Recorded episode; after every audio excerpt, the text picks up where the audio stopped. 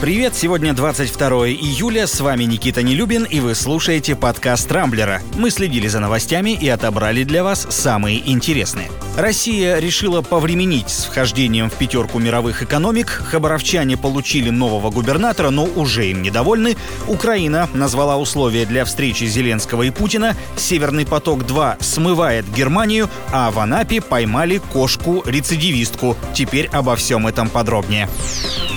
Россия не войдет в топ-5 экономик мира. По крайней мере, до 2024 года рассчитывать на это точно не стоит. Это стало понятно после того, как накануне Владимир Путин скорректировал ряд национальных проектов.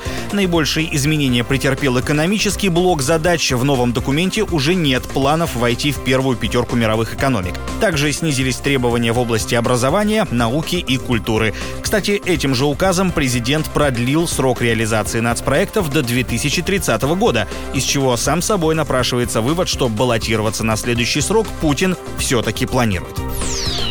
Хабаровский край получил нового губернатора. Указом президента временно исполнять обязанности руководителя региона будет депутат Госдумы от ЛДПР Михаил Дегтярёв. Это назначение вызвало очередной всплеск протестного движения в Хабаровске. На площадь перед зданием краевого правительства вышли тысячи людей с криками «Дегтярёв, выходи!». Новый глава региона на них не отреагировал, хотя, по его же словам, слышал призывы из окон кабинета, сослался на занятость, но пообещал, что еще не раз выйдет к хабаровчанам. Недовольство людей понять можно. Дегтярёв, будучи ставленником Москвы, а это местных особенно раздражает, по сути не имеет к краю никакого отношения.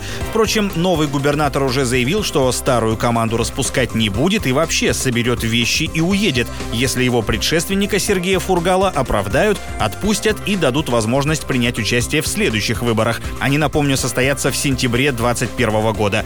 До той же поры Дегтярёву, видимо, каким-то образом придется находить компромисс с неуживчивыми хабаровчанами. Пользователи «Рамблера» активно обсуждают другой, но уже гораздо более затяжной конфликт между Россией и Украиной. На этот раз повод для дискуссий подкинул глава украинского МИДа Дмитрий Кулеба. Он заявил, что президент Владимир Зеленский лично встретится с Владимиром Путиным только в одном случае – во время церемонии снятия в Крыму российского флага и поднятия украинского. Судя по всему, лидерам еще долго предстоит общаться дистанционно. Между тем, согласно опросу аналитического центра «Социальный мониторинг», больше 2/3 украинцев выступают за прямые переговоры с Россией и выполнение Киевом Минских соглашений. А вот, судя по опросу «Рамблера», подавляющее большинство наших читателей совсем не ждут личной встречи Путина и Зеленского. Тем временем в Германии продолжают выражать серьезную обеспокоенность ситуации вокруг газопровода «Северный поток-2». Поводом стали угрозы со стороны США, которые припугнули европейских инвесторов проекта экономическими санкциями. Ранее Вашингтон уже ввел их против швейцарской компании Allseas, которая укладывала трубы для газопровода. Министерство экономики Германии, судя по всему, пока не планирует принимать никаких ответных мер, что в свою очередь вызывает беспокойство депутатов Бундестага.